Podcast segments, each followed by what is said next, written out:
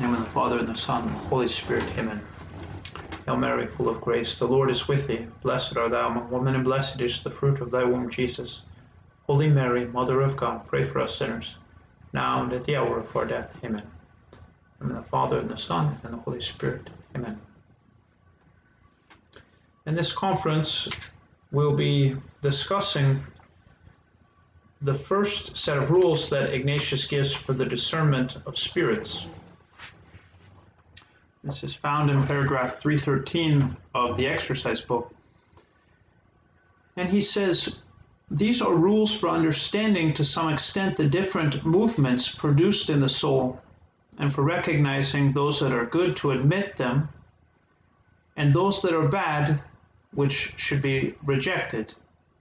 He says these rules are most suited for the first week of the exercises.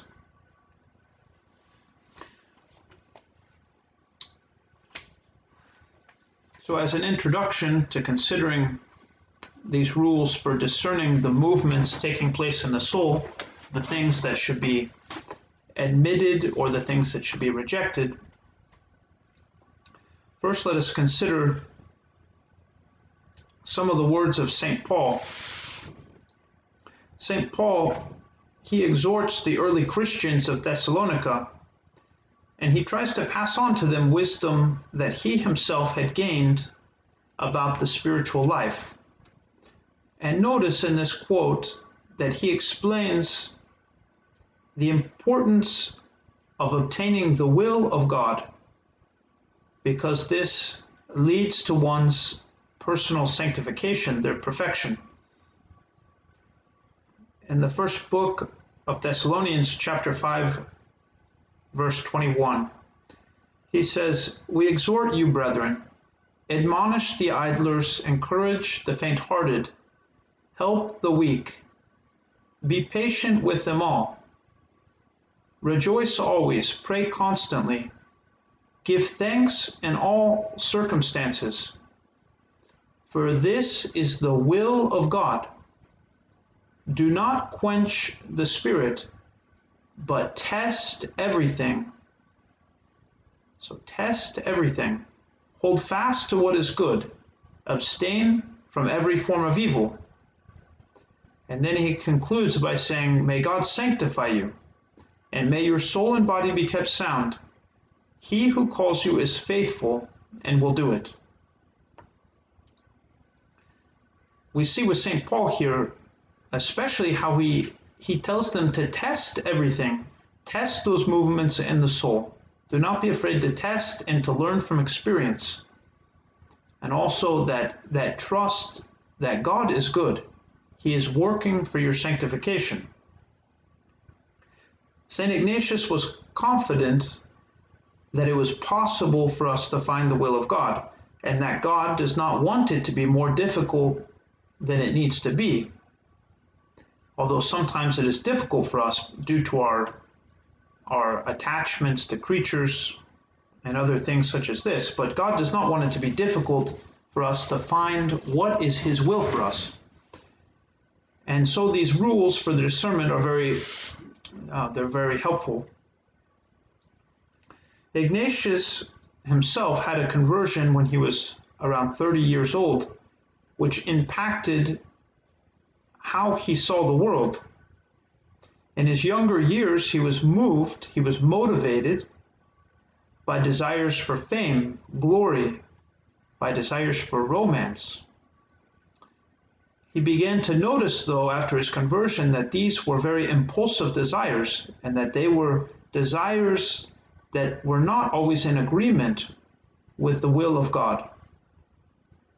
The result being that St. Ignatius detected feelings of being unsatisfied or anxious when his decisions were not aligning with the will of God. It became very clear to him that finding the will of God was really pretty practical. It was very practical. It was even necessary if he was going to find happiness we know that St. Ignatius was known for the intensity in which he examined his conscience always examining himself, trying to gain self knowledge. And this, more than anything, stemmed from his conviction that it was possible to find the will of God and that he personally wanted to find the will of God. And for the, so he examined himself and his actions almost continually throughout the day. Or we can consider some of the examples of the life of St. Ignatius. Ignatius was naturally inclined to give himself to great things. He had a natural disposition for this, to be magnanimous. Again, when he was 30 years old, after his conversion, he simply decided that he was going to go to Jerusalem because this is where the Lord had spent his life on earth. And so he went. He traveled through Spain on his way to Barcelona to make the trip. But on the way, he decided to stay in a town for a few days, and there he ended up remaining for 10 months. And he entered into deep prayer here and he later said that he learned more during these 10 months than he did the rest of his life. So we see in this instance, at first, he was doing what he thought was the will of God to go to Jerusalem. What could be better than this? He was very generous, magnanimous. But on his way, God's providence intervened. It became clear to him that for him, at this point in his life, God wanted him to remain where he was in this small town. And Ignatius, he was being trained to discern God's will. And there would be many future occasions in his life when he would continue to perfect this discernment of spirits. learning that it was not the will of God, for instance, that he always did the absolutely most impressive things. Ignatius actually damaged his health by fasting early on too intensely. He was trying to outdo those that he had read about in the lives of the saints. As a result, he damaged his stomach something that troubled him the rest of his life. Or another time, he was thrown into prison by the Spanish Inquisition, not necessarily because he was teaching something wrong, but because of his unorthodox style, he was thrown into prison at the University of Salamanca.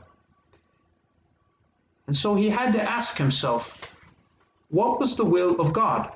in this situation? Was it to preach? Was it to be arrested? Was he, was he supposed to be doing God's work in a different way? Or was this where God wanted him to be in prison?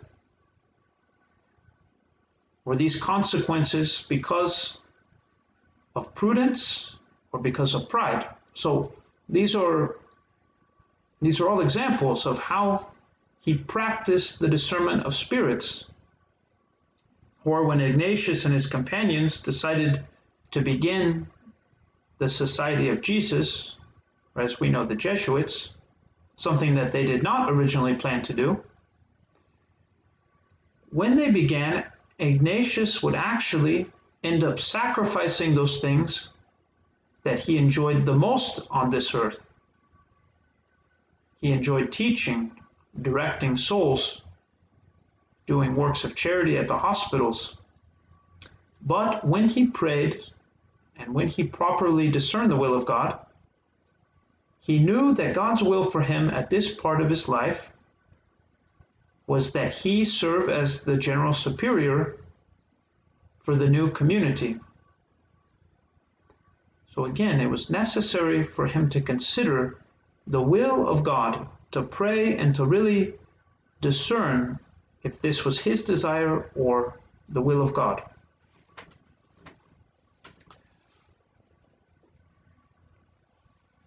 So now we will go through the different rules of discernment for the first week.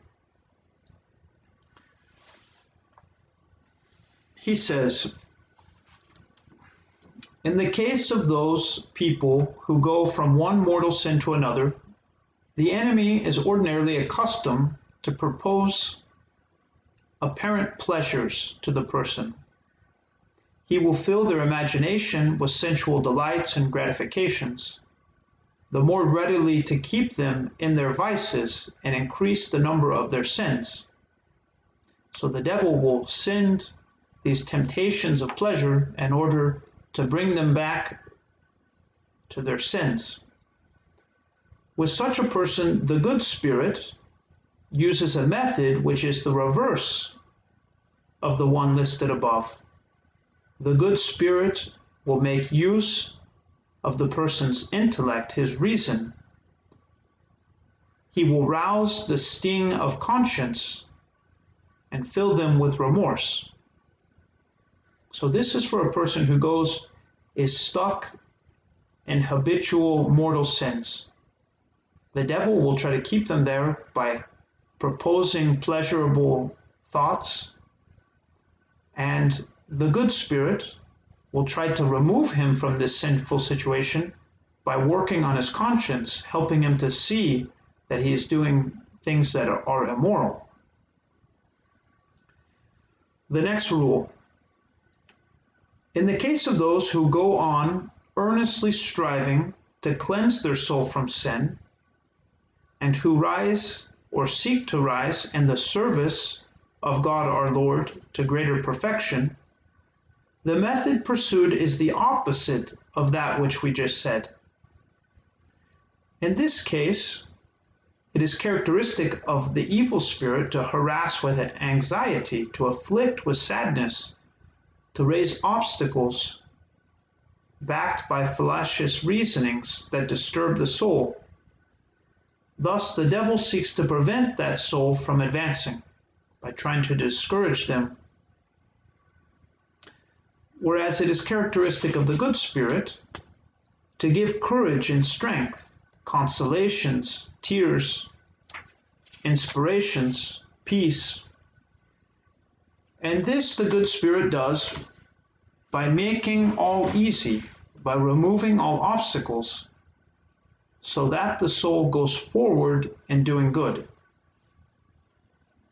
So, this second rule is the person who is determined to exert themselves to follow God, to practice virtue, to pursue perfection. The devil will try to discourage them, sending thoughts of discouragement, whereas the good spirit will send him consolations, encouragement, helping him to continue along the path. We call spiritual consolation when an interior movement is roused in the soul, by which it is inflamed with love of its Creator and Lord. This is spiritual consolation. As a consequence, the person can love no creature on the face of the earth for its own sake, but only in the Creator of them all. It is likewise, consola- it is likewise consolation when one sheds tears that move to the love of God, whether it be because of sorrow for sins or because of the sufferings of Christ our Lord, or for any other reason that is immediately directed to the praise and service of God. So consolation, Ignatius says, can even be tears. Finally, I call consolation every increase of faith, hope, and love, and all interior joy that invites and attracts us to what is healthy and to the salvation of our souls by filling it with peace and quiet in its Creator and Lord. So, all of these are what Ignatius includes in that definition of spiritual consolation. So when we feel any of these things, it's good to identify them as a good thing. So even as we said, it might be different than we would think, but even tears. People in the world would not think of tears as necessarily a good thing, but Ignatius says it is a good thing because of the fruits that come from it. And the opposite of spiritual consolation, spiritual desolation, he says, I call desolation what is entirely the opposite of what is described above. As darkness of soul, turmoil of spirit, inclination to what is low and earthly, restlessness rising from the many disturbances and temptations which lead to want of faith, which lead to a lack of hope or a lack of love. In spiritual desolation, the soul is wholly slothful, is very slow, tepid, sad, separated, as it were, from its Creator and Lord. For just as consolation is the opposite of desolation, so the thoughts that spring from consolation are opposite of those that spring from desolation. So these are the two, two movements in the soul consolation and desolation. Now, this is an important rule. He says, in time of desolation, we should never make any change, but remain firm and constant in the resolution and decision which guided us the day before the desolation, or in the decision to which we adhered in the preceding consolation. For just as in consolation the good spirits guide and counsels us, so, when we are in desolation, the evil spirit guides and counsels us. Following his counsels, we can never find the way to a right decision. So, in a moment of desolation, this is why it's, it's very important to identify the desolation. We should not change our course. Next, he says, though in desolation we must never change our former resolutions, it will be very advantageous to intensify our activity against the desolation. We can insist more upon prayer, upon meditation, and on much examination of ourselves. We can make an effort in a suitable way, in a suitable way to do some penance. So we must even fight against the desolation, steer into the storm. When one is in desolation, he should be mindful that God has left him to his natural powers to resist the different agitations and temptations of the enemy in order to test him. He can resist with the help of God, which always remains though he may not clearly perceive it. So God's help is always there. For though God has taken from him the abundance of fervor and overflowing love and the intensity of his favors, nevertheless, he has sufficient grace for eternal salvation.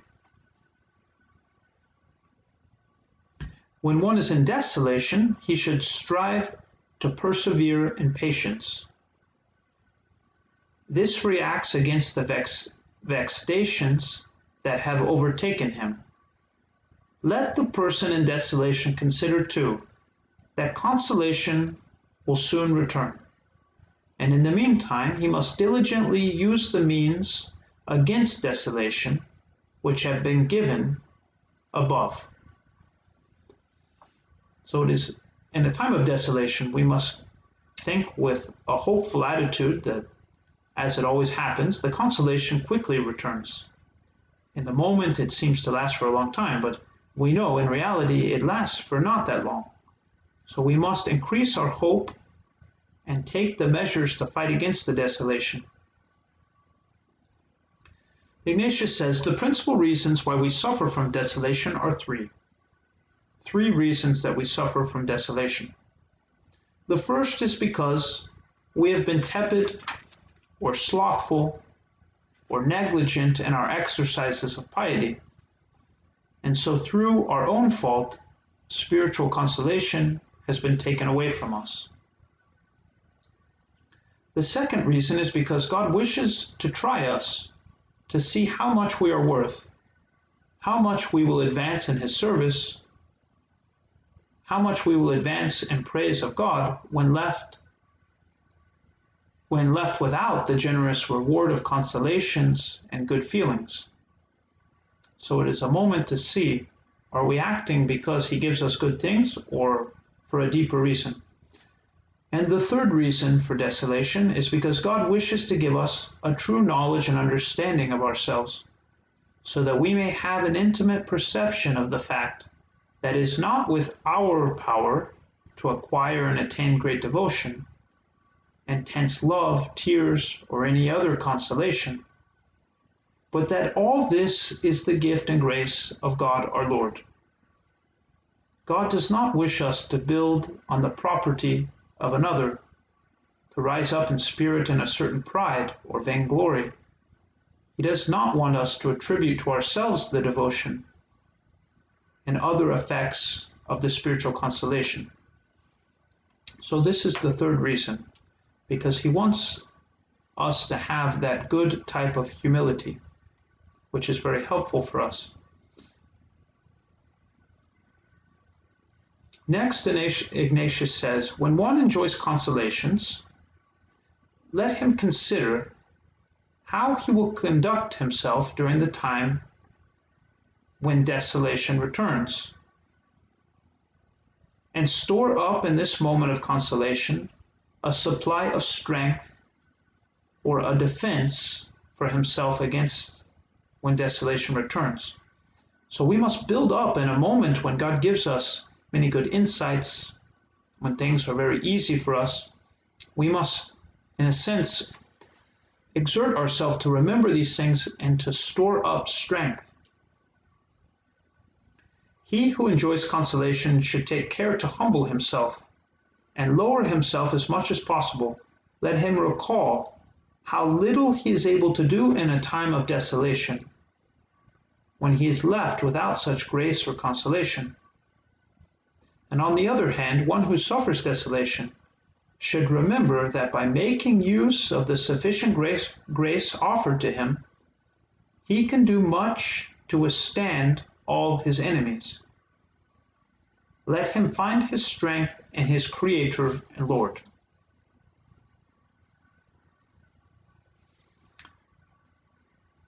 And now we will look at some of the examples that Ignatius gives for the way that the enemy works against us. The first one, remembering speaking of his time and history, he says, The enemy conducts himself as a woman. He is very weak before a show of magnificent strength.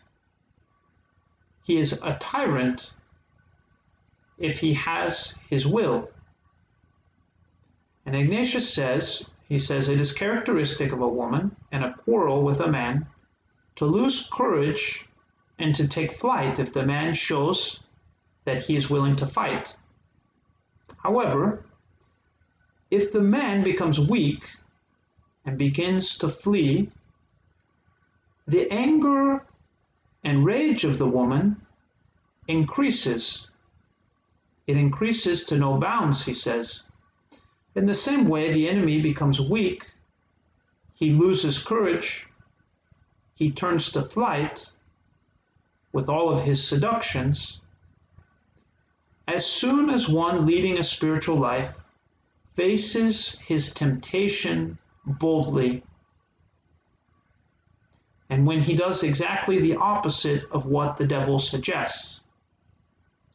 However, if one begins to be afraid and to lose courage in temptations, there is no wild animal on earth that can be more fierce than the enemy of our human nature. He will carry out his perverse intentions with consummate malice. So, this is the first example he gives. The second example he gives to understand the way the devil works is he says, Our enemy may also be compared in his manner of acting like a false lover. He seeks to remain hidden and does not want to be discovered. He would prefer to remain in the dark. If such a lover speaks with evil intention to the daughter of a good father, or to the wife of a good husband, seeking to seduce them, he wants his words and solicitations to be kept in secret. He is greatly displeased if his evil suggestions and depraved intentions are revealed by the daughter to her father or by the wife to her husband, then he readily sees he will not succeed in what he has begun. And in the same way, when the enemy of our human nature tempts a just soul with his wiles and seductions, he earnestly desires that they be received secretly and kept hidden, hidden in the dark. But if one manifests them to a confessor or to some other spiritual person, such as a spiritual director,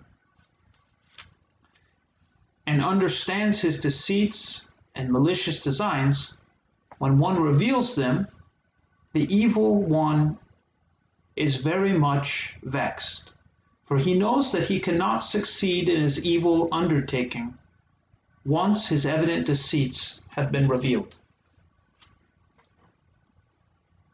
So, we see the importance of being guided by another person, especially the saints tell us that we should not be afraid, no matter what the temptation is, to, to vocalize it to our spiritual director or in confession. And when we do this, the momentum of the temptation is deflated. And then he says, thirdly, the conduct of our enemy may also be compared to the tactics of a leader intent on seizing and plundering a position he desires. So, this is a military example. He says, A commander and leader of an army will encamp, he will investigate the fortifications and defenses of the place he is attacking, and then he will put his energy at attacking the weakest point. In the same way, the enemy of our human nature, he investigates from every side of all of our virtues, theological virtues, cardinal virtues, our moral virtues, where he finds the defenses of eternal salvation weakest and most deficient, this is the point he attacks. This is where he tries to take us by storm. So, this is very important for us to see that he will look at us and see where is the weak point. So, this is very good for us because we know now if he is going to attack this point, I must fortify it or I must seek knowledge so that I know myself in a better and better way so that I can see where are my weaknesses. Where must I make resolutions during the spiritual exercises to protect myself, to protect that greatest good in my life, my the salvation of my soul. So these are the the rules for discernment. It can be very good to spend some time thinking about them in your free time to see if they they apply or help you in your meditations. But the very nice thing about these rules is they they help us to find the will of God and to, to think in a, in a very accurate way to be able to see maybe not all of the feelings that I have should be accepted. Some of them are probably not coming from God, and therefore they should be rejected. Other ones, we have more confidence to see that yes, this is coming from God, and then we can put all of our efforts into pursuing those things. And with this, I will end. The spiritual exercises, they do not consist in doing many, many things.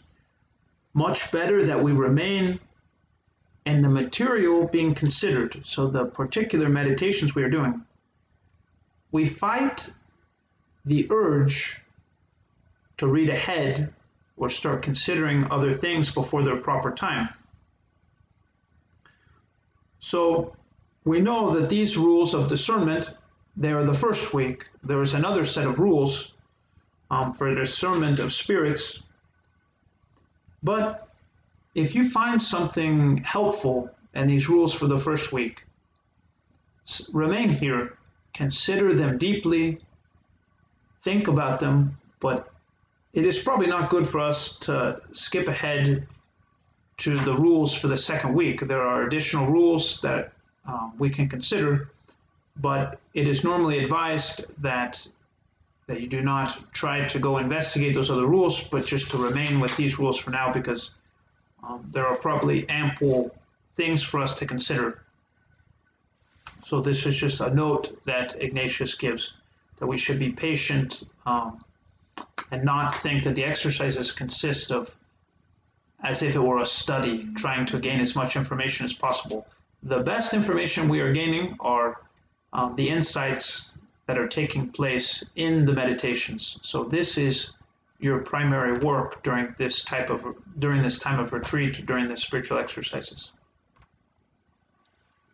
In the name of the Father and the Son and the Holy Spirit. Hail Mary, full of grace, the Lord is with thee. Blessed art thou among women, and blessed is the fruit of thy womb, Jesus. Holy Mary, Mother of God, pray for us sinners, now and at the hour of our death. Amen. In the Father, and the Son, and the Holy Spirit.